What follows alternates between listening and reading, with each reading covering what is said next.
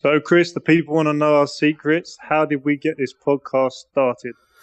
Yeah, kind of a crazy story. We were both coming into this from the YouTube side, have never really done anything podcast wise. We looked around, found Anchor by Spotify, really great service. It's completely free to use. They have some great stuff that you can just upload straight onto the website. You can actually record on the website. It's everything you need to make a podcast all in one place. Download the Anchor app or go to anchor.fm to get started.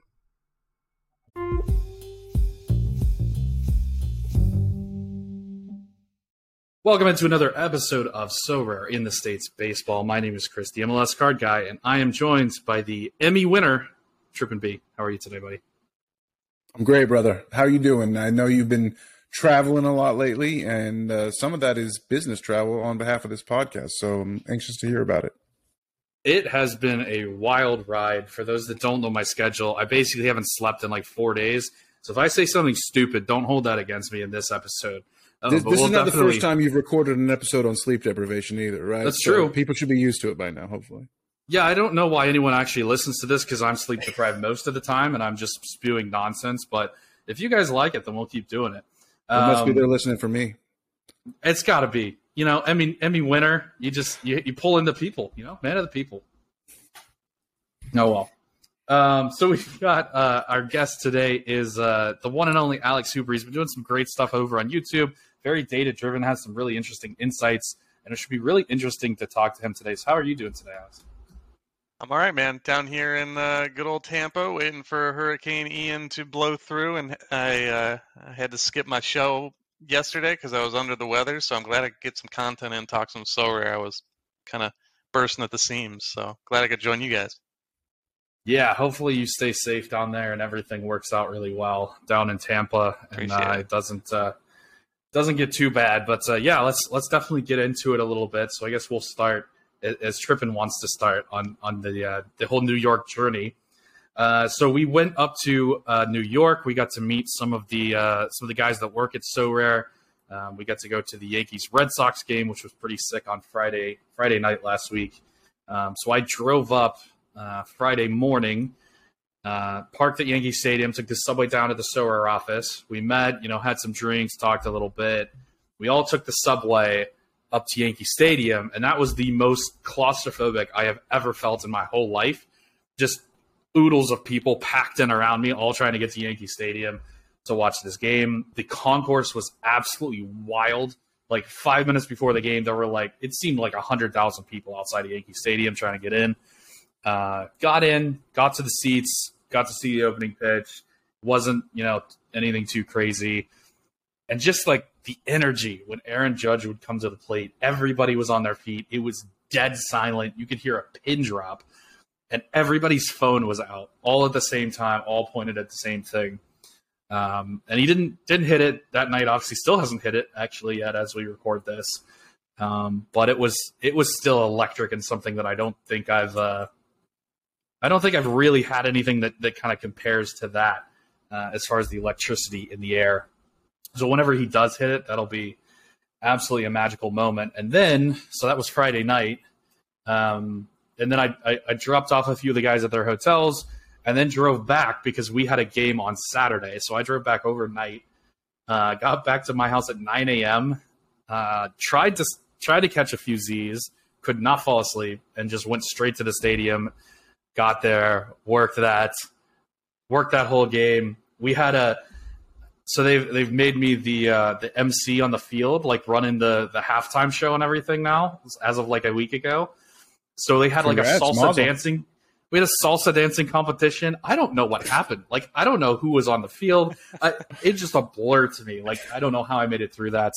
Uh, got back got back to the house and then passed out. I don't think I got up till like two o'clock on Sunday. Um, but yeah, wild, wild weekend. Uh, it's been crazy the last couple days too. So it, I'm glad we uh, glad we get a chance to talk here and we can talk some Sorare. Um, but yeah, the the Sorare meetup itself, awesome to meet everybody. We'll definitely be trying to do something. Um, maybe the start of next year, like opening day, similar to how Nellis had for the opening of Premier League season. I think that would be really cool to get, you know, 50, 60 of us in a room and just hang out for a weekend because we're going to make some serious friendships and some good connections. Uh, and we definitely did that in New York. So, um, Trippin obviously could couldn't quite make it. His car had some troubles, so we missed him. Yeah, I'm so jealous. Uh, I, I wanted to get yeah. up. I was going to drive up from Charlotte, and uh, actually, th- someone ran a red light and hit me two weeks ago. Unfortunately, is why I had to cancel the, the plan to drive to New York. But uh, we're working on the insurance end of that as we speak. but uh, sounds like it was an awesome trip, man. Like it would have been great to see the offices. It would have been great to meet you in person. You know, we have a great rapport. Just and we've only met online. It would be, it'd be great to uh, buy you a beer for sure. I would have loved to meet Bob, see Andrew Laird, my boy. I've met him one time in person. It would be great to see him in his home city. I really wanted to meet You'll Never Walk Alone also and uh, Mm-hmm. talk a little trash his way because, uh, you know, great guest to the pod. It's all in good fun. But, uh, you know, we have some conflicting opinions on Sorare when it comes down to things at, at times. So that would have been fun to see him in person. And, you know, it's nothing personal, obviously. So, yeah, really jealous that I missed out. Uh, unfortunately, hopefully I'll be at the next one. And opening day sounds good. It could be maybe would it hopefully pair up with uh, Champions League late round matchup? Could be uh, pretty nice. Yeah, maybe, maybe uh, right around that same time. Also, Andrew Laird, I you know, we just got to put this out there. Laird is not the brains behind anything at So Data. Laird's kid is the brains behind everything. that dude, he's naming off all the lineups for everybody. I showed him my lineup. He's like, "This is crap," and I'm like, "Yeah, it is crap. Thank you for Yeah, I telling heard. me." I heard that. I heard he told Like, you uh, your lineup yeah. sucked. Is what he said. yeah. Yeah. I was like, He's- yeah, I got, I got the bottom, I got like the seven, eight, nine hitters for the Tigers. And he's like, yeah, why would you do that? I'm like, I don't know. That's a great question. Like, what am I thinking? Um, I got to get so, him on yeah. my show and have him uh, tell Oh, me where man. the data is steering me wrong. What I'm He's missing. He's an absolute legend. This dude's gonna end us all. Like when he starts getting a team, like he picks Laird's team. When he starts getting his own team, we're done. We just He's won more tier ones than I have. Yeah. No, not even not even a joke. We also had a good good friend of the sh- good friend of the show. Miguel was there. Uh, had some Mm. Really travel missed troubles. Travel troubles getting there, but we did get to see him at the end of the night, which was which was a lot of fun. Um, and I know they stayed, I think, and went to like the Jets game and did a whole bunch of other stuff. So that was pretty cool. Mark, you mentioned YNWA is a legend, of course.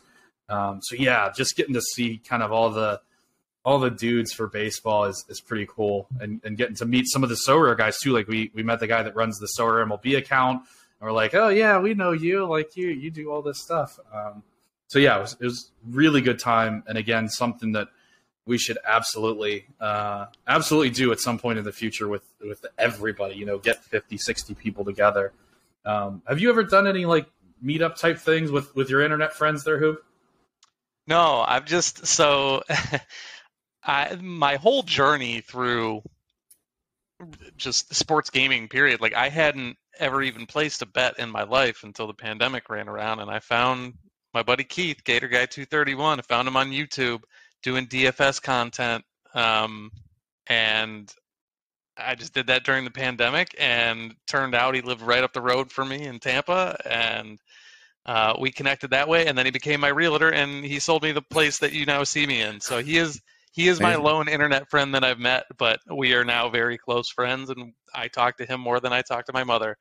Um, but then the whole crew was in Orlando, so I mean that was like an hour Yeah. away, and I would have gone had Keith gone, but he was having his second kid, so I didn't get to go meet anybody. But uh, I was a little, I was not quite integrated into that group yet, and I didn't want to just show up and be like, "Hey guys, what's up?" But I look forward to it. I mean, one of my favorite parts Hey- about Sorare has been the community, and I, I look forward to it. And even just this, like Trippin, back to my DFS days, like I think Trippin was the last guy who didn't make my block list on DraftKings, and I swear, man, I played you every week in uh, head-to-heads, and I don't know if it was a rivalry to you, but it was to me. So like, this is kind of a seminal Oh yeah. moment. Oh, of course. Yeah, yeah. You didn't need to block me. You you usually won. I'll I'll I'll, I'll take the L on that one. You, you I don't feel like I good, did. so.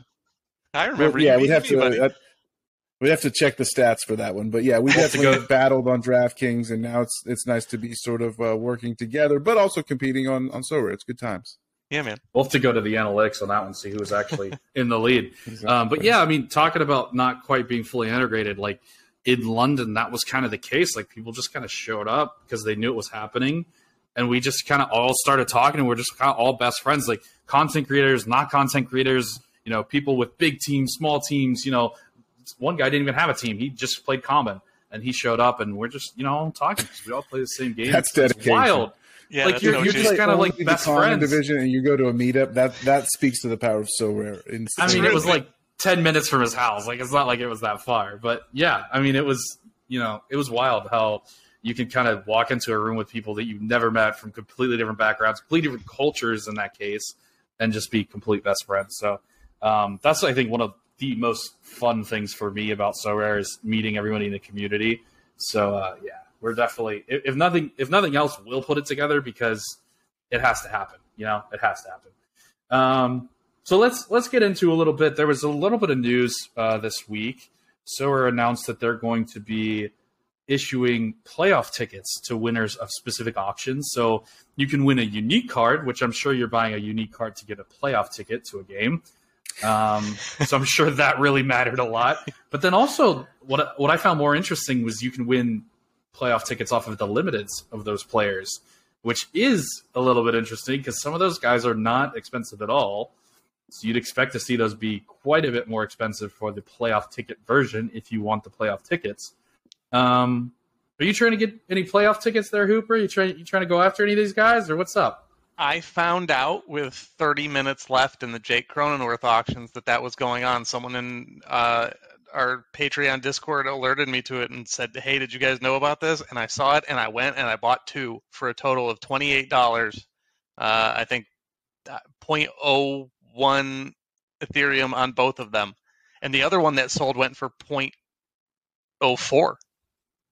But for So some got, reason, you got four playoff tickets. technically I, Wow. I haven't heard- I haven't heard anything yet, but yeah, someone tipped me off to that, and I was like, I want to send my brother to a Guardians playoff game. Like, I'm not going to be able to make it because Tampa won't be in Tampa most likely, and so I bought one, and I tried to make sure I got one, and I ended up winning two. So I texted my dad, and I was like, Hey, do you and mom want to go to a Guardians playoff game if I get these tickets? But once I hear, I imagine they're waiting until the matchups get set up, but Yeah, once I hear about it, I'm going to try and put it in their names. That's kind of wild. Yeah, I mean, I, I was thinking exactly the same thing. Like, I don't think I can leave with where we are in our season Mhm. heading into the playoffs. But like, my parents could definitely go to a Braves game, and they'd love that. Like, my dad's been a Braves fan for oodles and oodles and oodles of years. I would have thought it would be way more than that because you know playoff tickets. Like, it's tough to get playoff tickets in some cities.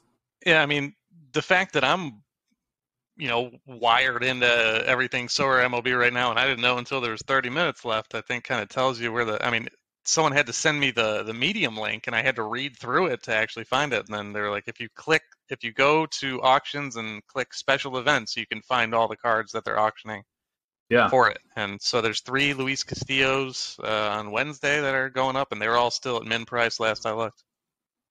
that's wild. Definitely got to take a look at that one. You trying to go to any playoff games there, Trippin?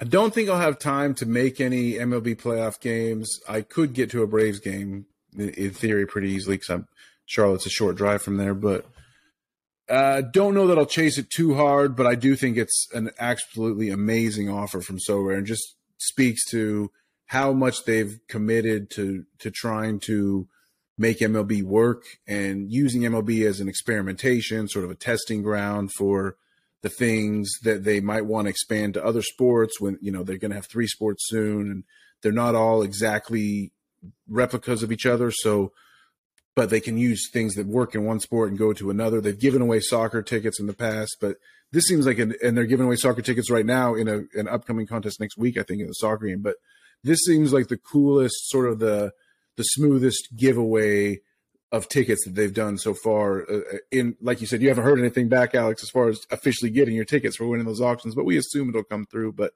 it just makes me realize how much Sorare is aggressively, assertively pushing themselves into that whole real world rewards. And and when they've talked about sort of their lofty vision and their lofty goals of like having NFTs rep- represent experiences and things that you can get in the real world. So taking it beyond the digital and ma- merging the digital with the physical and like getting a chance to do certain things because you bought an NFT. This is the, one of the best examples that I can think of it so far in the platform's history.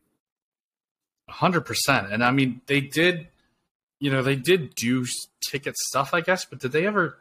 I don't remember. Did they ever do a soccer auction of like a just a normal player and you won tickets? No, you had to like win a contest to get the tickets. Yeah, you soccer. had to you had yeah. to either win a contest, which is you know even if you're the biggest fan in the world, you're you can't just choose to win a contest. You know, you got to win, um, or uh, you had to like so they had like the contest where you like write in and say like why you're such a big Real Betis fan, or you had to like win a competition and you had to you know win signed jerseys and stuff like that from you know winning a specific week. This is the first one that I remember where you can literally just win the auction and pay whatever you need to pay to get that experience. And if that's, I mean, it's playoff tickets. Like that's a really cool experience.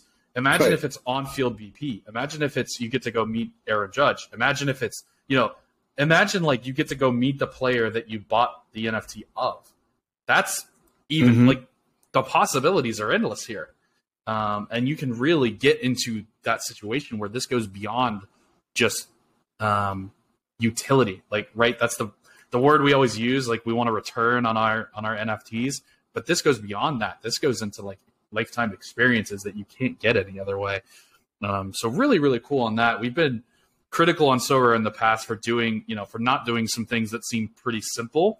Um, but I think we got to give some credit where credit's due on that one because this is something that they didn't have to do. If they, you know, didn't come out with this, we would never have known that this was an option or, um, you know, even been disappointed because this isn't something with precedent in soccer. So really, really cool on that one. Um, speaking of playoffs, playoffs are coming. We kind of know, kind of know who's going to be in it for the most part. Uh, some st- still some seeding left to figure out. Is it worth trying to buy some of those guys? Is it worth trying to you know pick up an extra stack here, pick up a team there, pick up a couple players here or there, or, or are you just going to kind of roll into the playoffs with what you got and see how far your players go, and not really specifically focus on playoffs um, directly? Is what's what's kind of your strategy on that, Alex? So I I started prepping a little early. I did a show a little while back, just kind of trying to find like, all right, who do you think actually has a chance to make a deep run, and like, can we identify some value guys there? So like, Chris Taylor was super cheap, and obviously the Dodgers can be in it until the the end of it all. Um, I identified the Blue Jays as you know an underrated team. Their their prices were fairly low, and their World Series odds were I think like eight percent, and the Dodgers to win were like twelve, so not that far off. Um, so I did some pre-planning. Uh, I got stacks for Toronto and Philly, even though you know, like I don't, I don't feel like either of those teams necessarily will make a run.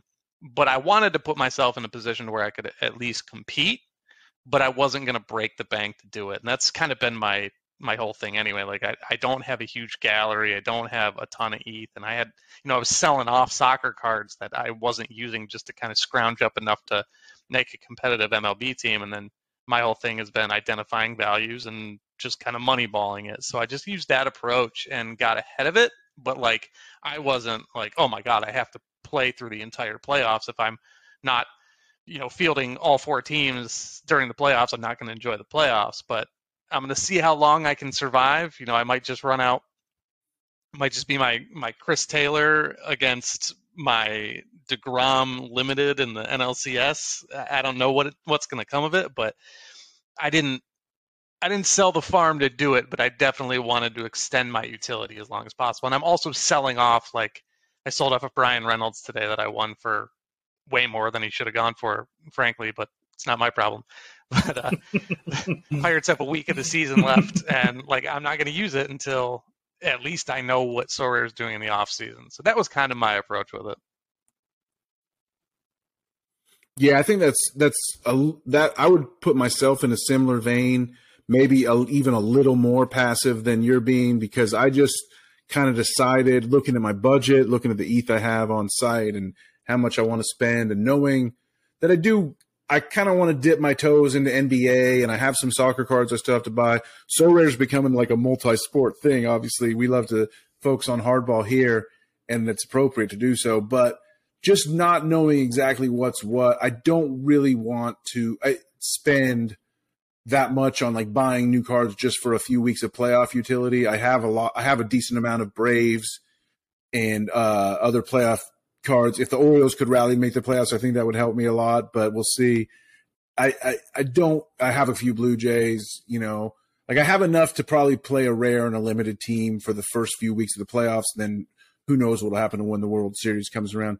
I don't want to sound too hypocritical because this is not some. I'm just telling you that I'm not really doing this, but I will say when you when you hear you say that and you hear me say that, and like two of the people that have been like super engaged in this platform to with decent results, you know, we've we've had our share of wins so far in the two months of this game. Like if you're listening out there and you hear two people that are like really into it saying, ah, I'm going to probably uh, backpedal a little bit, you know, take the pedal off in the playoffs, that's an opportunity. You know, that's like that's your chance. If if you know people are kind of like blowing off the playoffs a little bit, well, hey, spend a little money, win some contests. Like make hay while the sun shines. I think has been my operating motif for this whole soft launch first half season of Sorare MLB. Like I'm trying to win as many rewards as possible and hold on to them and not really focus on selling them. Although that was a nice Bryan Reynolds sale, I will definitely give you props for that. But like I'm just trying to build as big of a collection as I possibly can. And the more free cards that I add to that, the better. So, like, if you think you can go in there and take advantage of the fact that a lot of people aren't really focused on the playoffs, well, if you do, then it's a little easier to win. I can't fault that strategy at all whatsoever.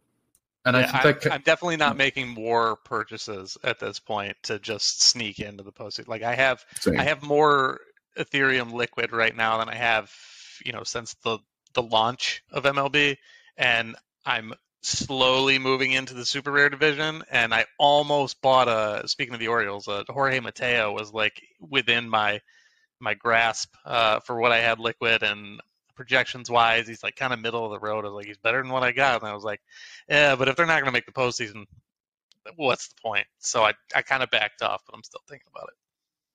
Yeah, so I think that's an interesting um, kind of spot that you mentioned there, Trippin, to kind of go in where other people aren't going in. Um, and I guess I, being the completely unstrategic, just kind of randomly buy everyone that I like kind of player, I feel like most of my gallery has like two players from each team. So it doesn't really matter which team ends up making a run. Like I'm to probably have like four players. So if I have three quarters of a stack, Am I to go buy the extra player so that I can have a full team? Yeah, I probably am. Am I to pay more for that player if it's a playoff premium? Probably not. You know, like I, am not looking to go and buy like big name like Freddie Freeman, Mookie Betts, who's going to win me rewards mm. during the playoffs. To your point, I'm just looking for the the guy that's going to get me in, like the Chris Taylor, you know, the Robbie Grossman from Atlanta. Like, you know, I'm just looking for that that guy that's just going to play um, and maybe isn't going to be great because you know, you know, you never know. who He may go off, have some some great games. Um, but I think my focus, to your point, um, I'm because I'm still buying players. Like I'm I'm actively buying players, but I'm buying players that are not going to make the playoffs because I'm buying for next year. I'm I'm already like planning out teams for next year. I'm I've already got like I want to play in this division. I want to have this many teams. I want to have this many players. I want to have this many pitchers. Blah blah blah blah. Um, so that's my focus. Like this is as low as the price is going to get. Maybe we see a drip, a drop when the NBA comes out, but this is about probably as low as it's going to get for most of these guys. Um, so I've kind of already got my whole thing for next year going. Um, I so I guess that's, that's viable as strategy as yeah buying for the postseason too, because you can buy for the postseason and still be buying for next season. But if there are right. better values on the market for what you want to spend. Like there's absolutely no problem with that. So I don't hate it. Yeah.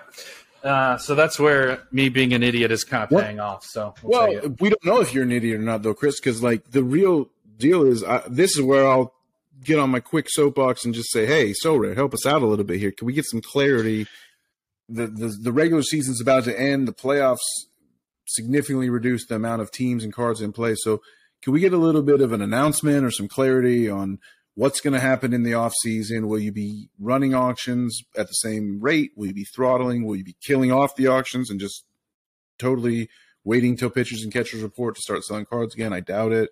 But like not knowing is is eh, in many respects Sorare as a knowledge game. It, it regard either sport that we've worked with, it's all about knowledge. So like not knowing is the the thing that drives Sorare players absolutely crazy. So yeah. when that source of the the non knowledge is the game itself, that makes it even more frustrating. So hey, you know, like uh, hook us up a little bit here. Let us know what the plan is.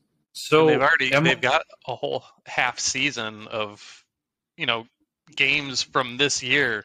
So like that makes 86% of the player field like fieldable in these games that were played early on and like didn't even get scored so so am i am i like kind of off my rocker here for just kind of assuming that this is going to be the same as so soccer like football i'm like because in the off season of those sports yes there's another league going on but they're still auctioning cards. So I kind of expect them to continue auctioning cards, a little bit of a slower rate, but not like I, I don't think it doesn't feel really the same changes. to me.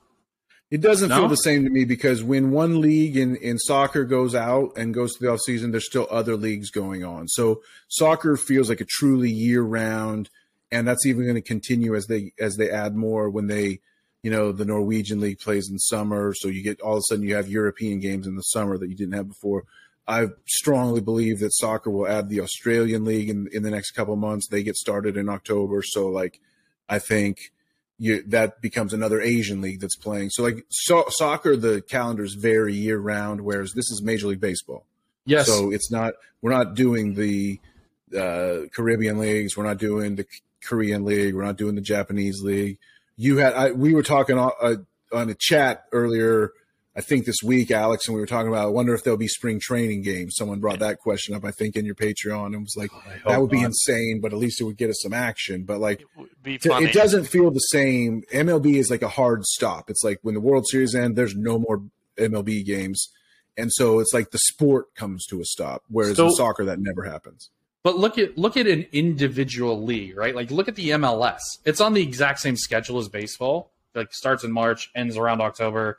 You know if you look at MLS cards, they still auction them in December. Yes, there's Premier League and all this other stuff going on, but for the MLS league itself, by its one single entity, they still run auctions the entire offseason when there's no utility for any of those cards, and they don't have you know there's no replays of games or anything. There's other just, stuff going on, on in the soccer world to play. It's it doesn't it just feels it feels different to me because there's other stuff there's other soccer going on and it's like soccer never truly goes away. Yes, MLS is on a break, but and yet so yeah, and there's there's not that many cards. Like if because there's other like yes, you're saying. I guess I'm trying to find the distinction here. Yes, they are auctioning off-season MLS cards in their daily auctions, but that's in the mix of a bunch of other cards that they're also auctioning that day that have utility, be, because they're auctioning a ton of European and Asian cards. So like in baseball, like every single card that would come up for auction when the World Series is over has no utility. That's why it feels different, if that makes any sense. Yeah, no, that's that's a completely fair point. I do think they'll continue to auction them. Why would yeah. why would they turn off a money spout? Yeah, you know, like no, I, the cards are selling, so why would they not stop? Why would they stop selling them? That makes no sense. But I just and, I don't know exactly how it's. And work. I mean, from my perspective, I'm buying cards for next year.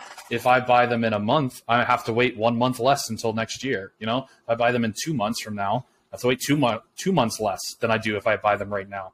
So like, there's really no difference between buying a card right this what second. Would you want that's not to making the playoffs. Since, since they haven't told us, like, what would you guys want to see happen if it was your decision?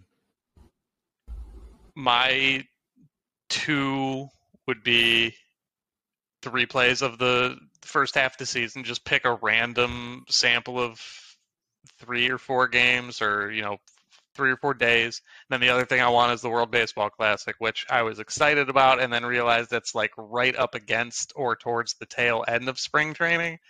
So it really wouldn't tie us over too much, but it would still be as exciting as all get out. And also it like I like the idea of injecting different levels of values to some guys like uh, the fact that you know I, I think I posted the other day a video of when Kenley Jansen was playing catcher for the Netherlands, you know, 10 years ago in the World Baseball Classic, like all of a sudden we care about some guys that we don't necessarily. It's kind of like when a player in football transfers to another team and you have to reconsider what their role is going to be, something like that. We could actually have that in the spike in the the utility of certain guys in baseball based on the World Baseball Classic. And you know, you might get three games out of it, but still it's it's fun it's it's an engaging platform, and I'm enjoying it so much. I just kind of want to see as much as possible. So those are the main yeah. things.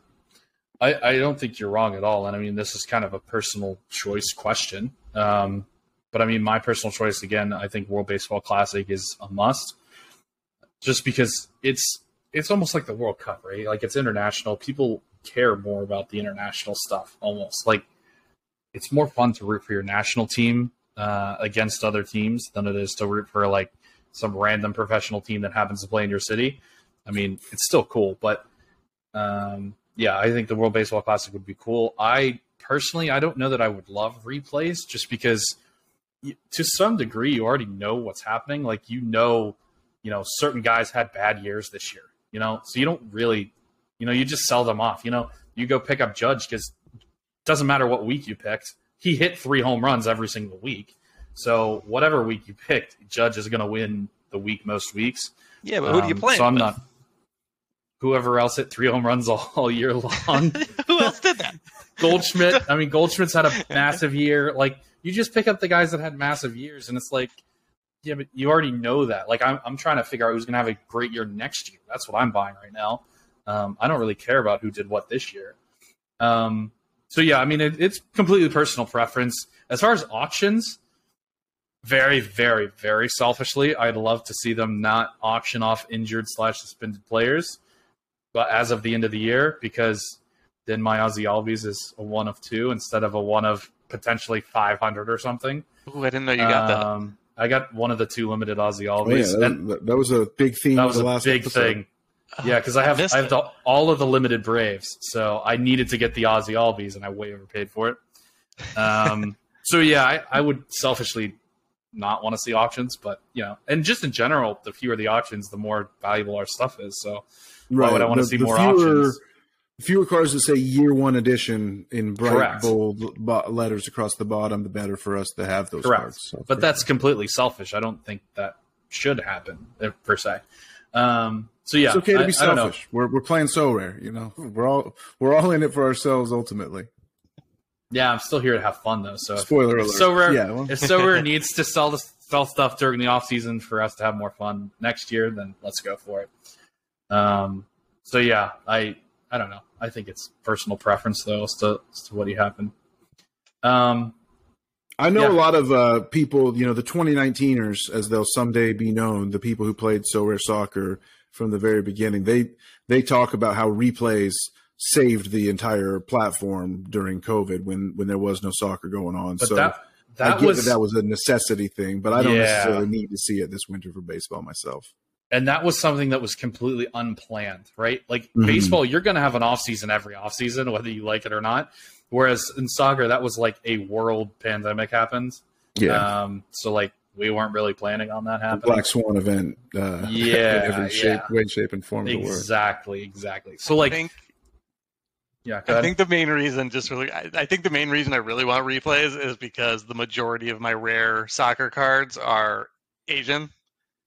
So they, yeah, they just align. You need something. Yeah, I don't like go play. Have, go play NBA. I, can, I, was gonna say I can get in yeah. NBA, but uh, if you if you look at like NBA and baseball as the same sport, like you look at soc- different soccer leagues as the same sport, then uh, then you'll be good. I, Trippin, your cat is definitely trying to take out your Emmy there behind you. I don't know if you I don't oh, know if you oh, care. Yeah, he, my okay. cat's an asshole, yeah, but it's all yeah. good. no, that's cool. I've been. I just want to make sure time. you know he's like trying to take out scars and stuff. So yeah. Well, the, he he knows that the Emmy is my first love, and uh, the other Emmy is my second love, and he's somewhere fighting for number three on the list. oh, my daughter's in there boy. somewhere as well. I should say. We are devolving quickly here. I have not slept in a while. I don't know. What, have you guys not slept in a while? Is this what's happening right now? Like, I don't know. I've been sick and prepping for a hurricane. I haven't slept at all. There you go. Most, I just assume anyone from Florida's on bath salts twenty four seven. To be honest, Alex. So don't, yeah, don't give away all my secrets. so let's talk about um, just kind of quickly here. What and this was a, a, a, topic that you guys had covered, I guess, last week. When to kind of trust the data and when to kind of trust the eye test and go with your gut, because obviously there's this big, you know, push and pull in, in, in you know trying to figure out what you know, if if the data says that a guy's good and your eye test says, eh, he's not really swinging very well, or vice versa, um, how do you kind of deal with that? Like how do you how do you break that down? So I guess just give us kind of a brief overview of where of where you stand, and then maybe we can react as well. So yeah, I mean, I'm kind of I'm in the middle of it myself because I'm doing projections now, and some people wanted my projections and said, "Hey, I'll pay you for them," and I was like, "I'm not an idiot. I'll I'm doing them. I'll sell them." So as I've been doing them, th- there was a week where I just blindly trusted it. I was just like, "Oh yeah, my projections came out, and this dude pops." He was hurt, and I played him because I was just like, "Yeah, man, projections, take them." So that's, that's a bold was strategy, that- Cotton. Was that was that Patrick Wisdom by chance? I did play Patrick Wisdom um, when he did pop, and I don't know that he was hurt. He was just not swinging it well. And Yeah, yeah. As I checked your, I, I played Yeah. Wisdom one time on one of your projections, and he was Yep. out. Yeah, Yep. Yep. Yeah. all good. Though. and Hey, hey, you got to make. I had to make the choice. You know, the projection is just a tool. right, exactly. And I was just kind of leaning into it too much, and I also am a person like some people really like to check batter versus pitcher stats, and I'm a firm believer that the sample size nine times out of ten is not going to be big enough for that to be actionable data. And I have some people in my Discord who swear by it and have gone with it, and it has worked out for them, and that's fine. Like I'm. I don't pretend to be right because I look at the numbers and say this makes sense to me. Some people have a different approach. So yeah, uh, Keith and I talked about it on our joint show last week, and he's he's way more of a not an eye test guy, but more of a traditional research, go with his gut and feel sort of guy. Whereas I am like I am paralyzed in any decision making in any part of my life if I don't just have hard facts. I can't think for myself for anything. I need numbers, I need logic, I need I need it all spelled out for me.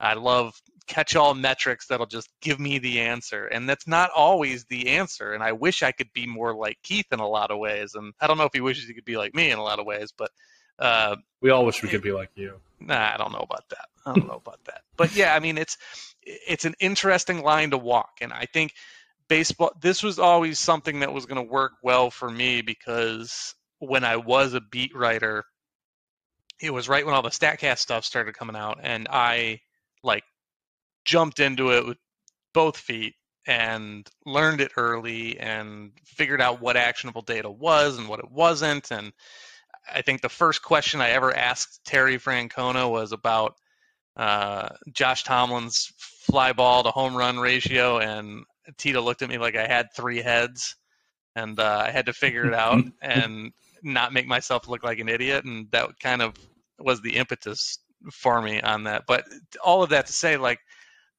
I learned it and knew how to apply it because this is just a this is just a numbers game, and if you try to if you feel too confident about anything going into like a one game sample size or a three game or a four game sample size like it's going to chew you up and spit you out so there's a level of confidence that i have in the numbers that i'm looking at but also i'm okay with accepting randomness and variance and you get so much of that in baseball but i don't know what y'all's approach is and i'm still trying to find mine was kind of the uh, the point of all of that as i'm walking that line and trying to balance it If if it wasn't for randomness, I wouldn't win. So yeah, I need I need some Right. randomness in my life for sure. absolutely I I still do don't win even with important. randomness.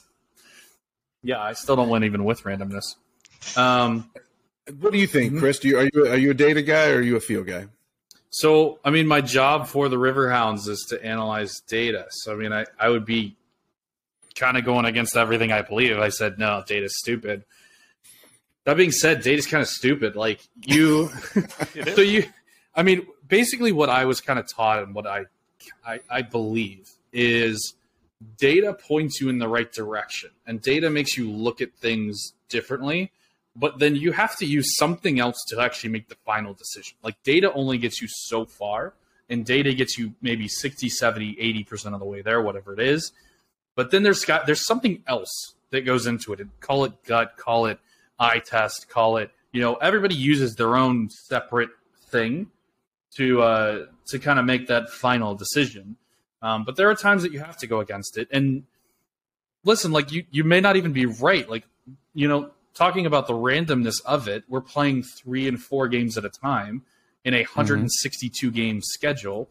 And even 162 games at a time, there's a certain amount of pure randomness. Like guys just randomly have down years, like whole years, and we're playing four games at a time. So you could make the complete right decision, say like that's a great matchup. This guy is is going to rake against this pitcher.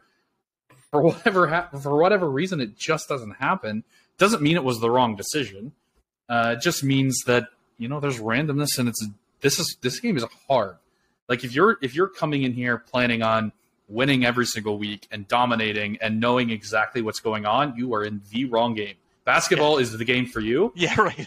because right. that's way less. There's there's great data and analytics in basketball as well, and is way more um, focused and repeatable. I would say, whereas baseball, it's just completely random. So, yes, I will use the data to analyze hitters and look at hitters in, in specific ways. And obviously, you know, guys can't hit lefties, guys can't hit righties, guys can't get hit in certain ballparks. You know, some guys are power hitters, some guys are, are, are base stealers. All of that stuff is data. I'm, I'm looking at data to figure out all of that stuff. But when it comes down to it, it might just be this guy's hot, this guy's not hot, this guy has been swinging well, this pitcher has really been bad um, there may not be an, an, actual reason for it. And hey, I'm I'm not any good at this game anyway. I don't claim to be. Uh, I just kind of throw out my lineups and have fun with it. So we see, kind of see what happens, you know. So um, I think it's somewhere in the middle, but I, I do I think data is like more than half of it for sure. What do you think, Trippin? I think data can get you to the parking lot, and your feel needs to help you choose the right parking spot. You know, like it it's the data sort of is your process of elimination can help you get rid of a lot of guys but when it comes time to like pick and choose who you actually want to tie your fate to then you have to bring in a little bit more not just like going with my gut not just being like uh i think it's this guy and just like randomly choosing a guy but like you there's data and there's context it, it becomes the context of the data and like okay so and so is has a really good uh I'm with you, Alex. I'm not a believer in BVP at all. I don't think B, I, I'm my mantra is that BVP doesn't exist. I do believe in PVB. I think it's a little bit easier if uh, I think it's easier for a pitcher to own a batter necessarily because they might know the batter's tendencies and the pitcher is the aggressor in in the in these situations. So a batter is has to be reactionary at best to what the pitcher's doing. So that's why I don't really believe in batter versus pitcher, especially because of the sample size issues. I do think a pitcher can can sort of know how to get certain batters out personally, but that's just what I think. But but yeah, like so like it's all about context. Like I said, like okay, so and so does really good in this ballpark or against left-handed pitching, or you know their their hard hit rate to get into some more advanced stuff. You know, from Statcast, like their hard hit rate is up ten percent in the last 20 games compared to the first 60 games of the season, yeah, you're going to look at something like that. But like, it, it, what becomes actionable, you really have to dig deep. I like that word you used a lot, Alex. I always say uh, predictive, but I think actionable is even better. Same, yeah. And like, uh, so knowing how to utilize data and not just like sorting a spreadsheet by the column of like uh, best OBP in the last 10 games or something like that. That you don't just like automatically pick the guy at the top of the list. You look at the top five guys and be like, all right, who are they facing? What have they done recently? Do they have injury concerns? I, I like to go even deeper, like, you know, who's their girlfriend? You know, did they just have a kid? Uh, is there a hurricane bearing down on their home city? You know, things like that. And, and you know, I, you just, anything you can do to add context is going to help you ultimately make the most informed decision. It may not always turn out to be the right decision, but hopefully it's a better decision uh, in terms of qualitativeness. Yeah. If I could get my data, I think my goal would be to get my data to be like 90% of the way there. I'm not saying it is, it's far from it. Uh, there's still a lot of things that I really want to incorporate into my own projections, but the, like the weights and stuff, I want to remove as much of myself from the decision making as possible but I need to be able to make the decisions regard. Like there's nothing that's ever going to take hundred percent of it and just like here's just just lock it in. I'm gonna have to make the decisions. So yeah, I'm just trying to find those weights and figure out where I need to put certain weights in the projections. And also I need to like I'm using median projections, but like median projections aren't winning you a game week and, and yeah. I've won I've won a lot of prizes. I've won a lot of rewards, a lot of T3s and T2s using median projections. But like I also need to begin to predict upside and find some multipliers there and stuff like that. But at the end of the day, like you said, it's knowing what's actionable and knowing what you know. And it's it's to be a never ending battle for me especially with like how i am and like i said but making those decisions i often try not to have to make them and i need to get as good at that as i feel i am at projecting medians and i i think there's one more thing that is kind of more fun about this way like right? Like if you can get data to give you 90% of the answer you can use whatever you want for the last 10%. Like, I'm just going to mm-hmm. start my Brave stack in every single game unless there's some reason not to. I'm going to root for my team because it's more fun that way when I when I do that. So, and it, it's not the right or wrong decision. You know, it may not be the most optimal, but if I'm using data to optimize most of it, and then I use that extra 10% just as a tiebreaker and go, you know, if I can't decide, I'm going with the Braves. Like, I might as well. Um, it's just more fun that way, and it, it that's ultimately what all this is about. Is not it is yes trying to you know have some utility and, and win some cards and build for next year and all this stuff. But at, at the end of the day, like we do this because it's fun. Like it's a hobby, right? It's it's a great way to connect with other people and to enjoy baseball more. Whatever whatever way that I'm going to enjoy baseball more is the way that I'm going to set my lineup. Um, so that's something that that I think is interesting. Now, kind of going off of that, and saying, you know, data can only get you so far. What do you guys think about like the clutch factor? Because there's certain guys that I just think of. I think of playoffs, and I think, boy, that guy's really not that good. But then it gets to the playoffs, and it's like, who is this dude? He just rakes every year in the playoff. And guys that come to mind is like David Freese from the Cardinals back in the day. Like he was never really any oh. good. I almost Why did brought you have to say that. I Bro. almost brought him up earlier, and I was like, "Oh, Trippin will kill me if I do it. you do guys that." know that he can't kill me. Come on, we don't. we don't talk about that. We don't talk about 2011. Come on. Wait, what? What happened? Did something bad happen? I, I don't know. I, I blacked out the, the entire uh, postseason. Uh, okay, so that was a bad example. I mean, David even, Ortiz, Derek Jeter. Yeah, David. I was I was gonna say Derek Jeter, like great, good player during the regular season. He was a Hall of Famer in the playoffs every year, though. It's not my fault that like, the Braves have no clutch postseason hitters, Chris. All right. Oh God. You don't, you don't need to attack oh, God. I've made Wait, him mad. I don't want. I don't want to hear about the Braves. I'm the Cleveland guy. Braves this is devolving really quickly. The only team they beat. Yeah, exactly. hey, we beat the Astros last year. Okay. Um, no, like I, yeah, you you get my point, right? Like um, there's some guys that also can't do it. It's the reverse. Like they're great in the regular season and horrible in the playoffs. Is that a thing, or is that just small sample size, or is that what, what do we what do we think about that? I'll start with you, Alex. Again, like I will probably say small sample size because I can hide behind that to a certain degree. Like um, unless you get I don't know 60 to 80 plate appearances, which is like a career for good players in the postseason, like then I, I would have to back off of it. But there's, I mean, there's got to be intangible factors. I don't think there's any argument against that. You don't think Derek Jeter is up there just completely locked in because he had 40,000 drunk screaming fans behind him like year after year, series after series, and he didn't just replicate that? Like, absolutely. But at the same time, so did A Rod. And yeah, he was horrible in the playoffs pretty much all the time, if I remember correctly. Yeah. So well, I, there's I got to be something just, to it. That's just like personal makeup, right? Like Jeter rose to the moment, A Rod, you know, didn't.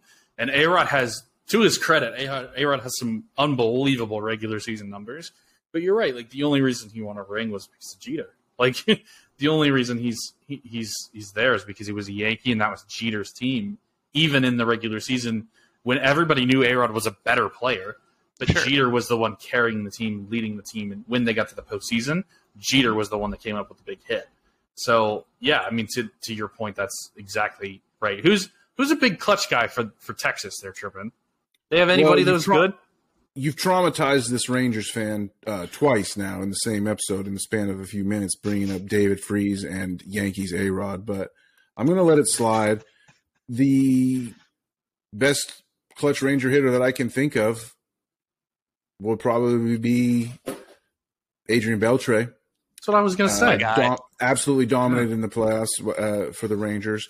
I got to give a shout out to my boy Josh Hamilton as well. You brought up the 2011 series where the Rangers surrendered the lead on the David Freese hit off the wall in the bottom nine. But what no one brings up is that Josh Hamilton went and hit a two run home run in the top of the 10th to re give the Rangers the lead. And our bullpen blew it again in the bottom of the 10th. So, or I think in the 11th, excuse me. So, uh, uh, yeah, Josh Hamilton clutch, Adrian Beltre clutch, and clutch genes exist. Obviously, clutch ability exists. Like Alex mentions, intangibles. That's 100% true. It's difficult to measure. I also think that it's fleeting.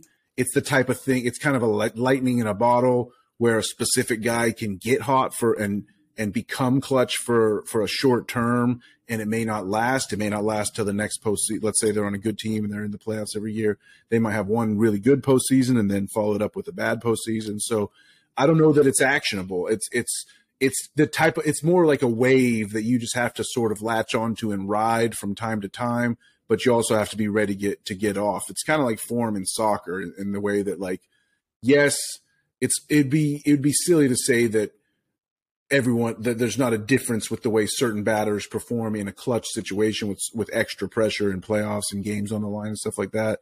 Obviously, that's real. Is it something that you can build lineups around? Probably not, but it is something that you can latch onto for extremely short term.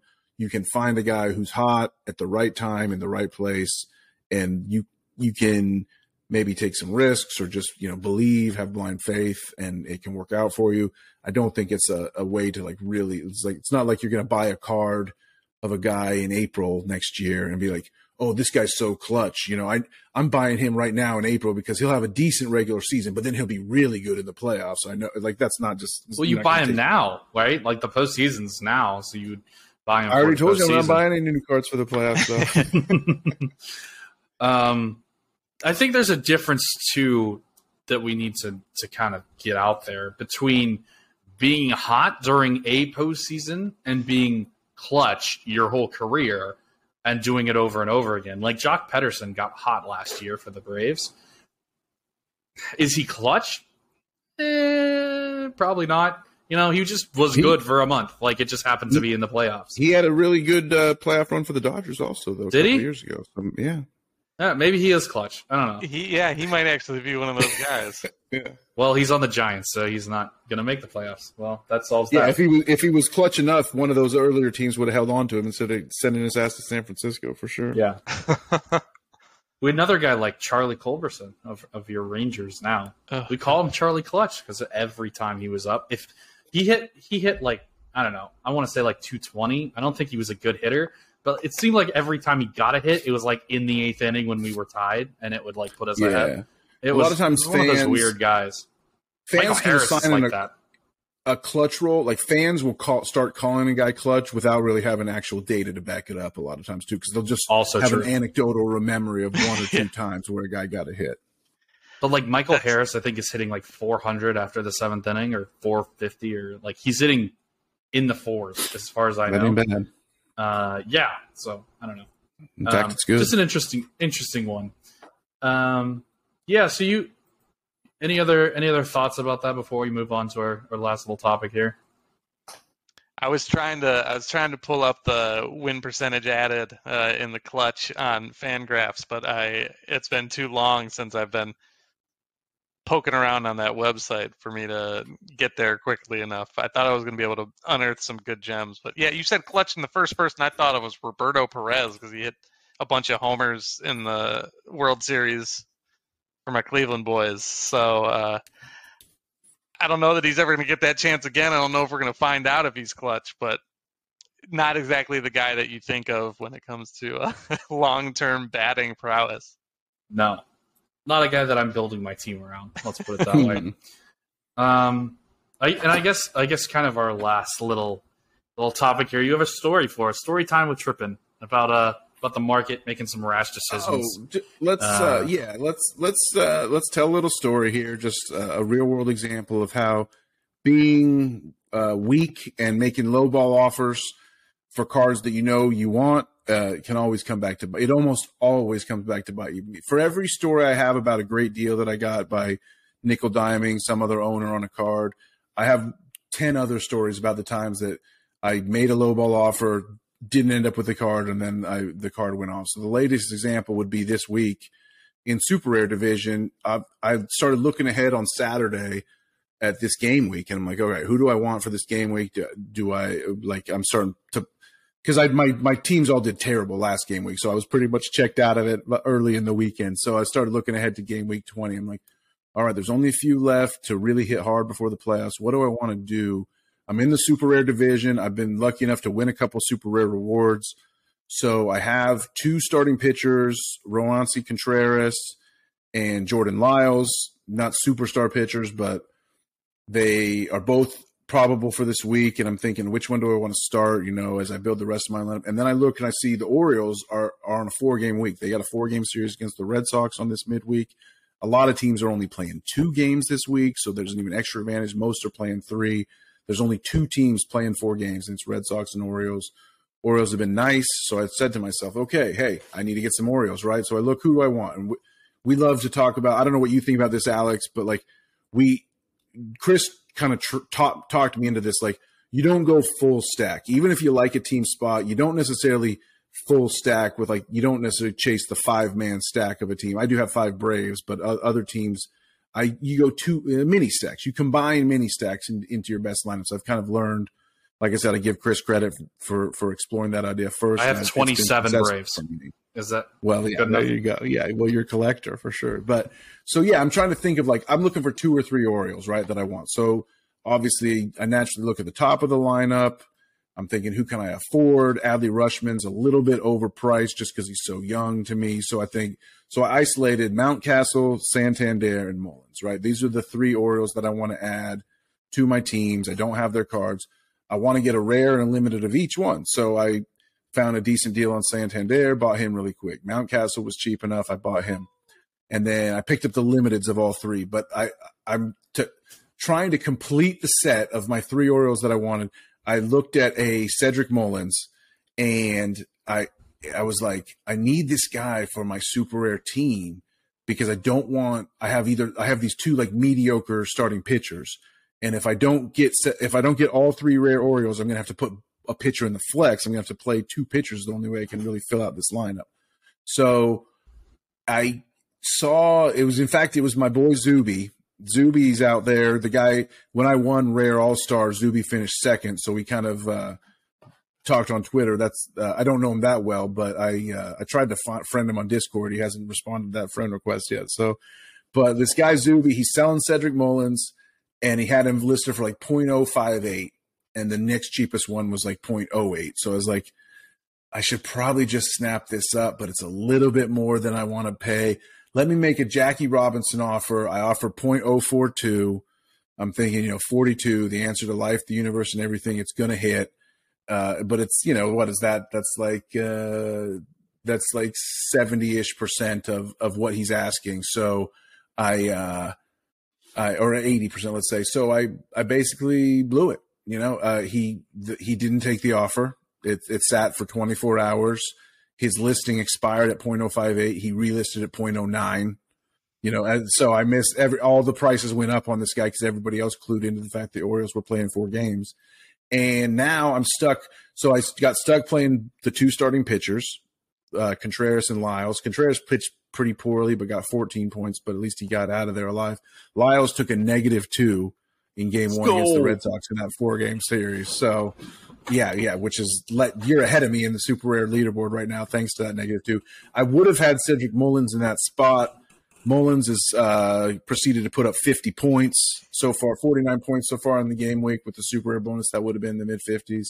So I blew it by being a cheapo. I excuse me, the rare bonus still would have been up there, but I was I was pursuing a rare, not a super rare.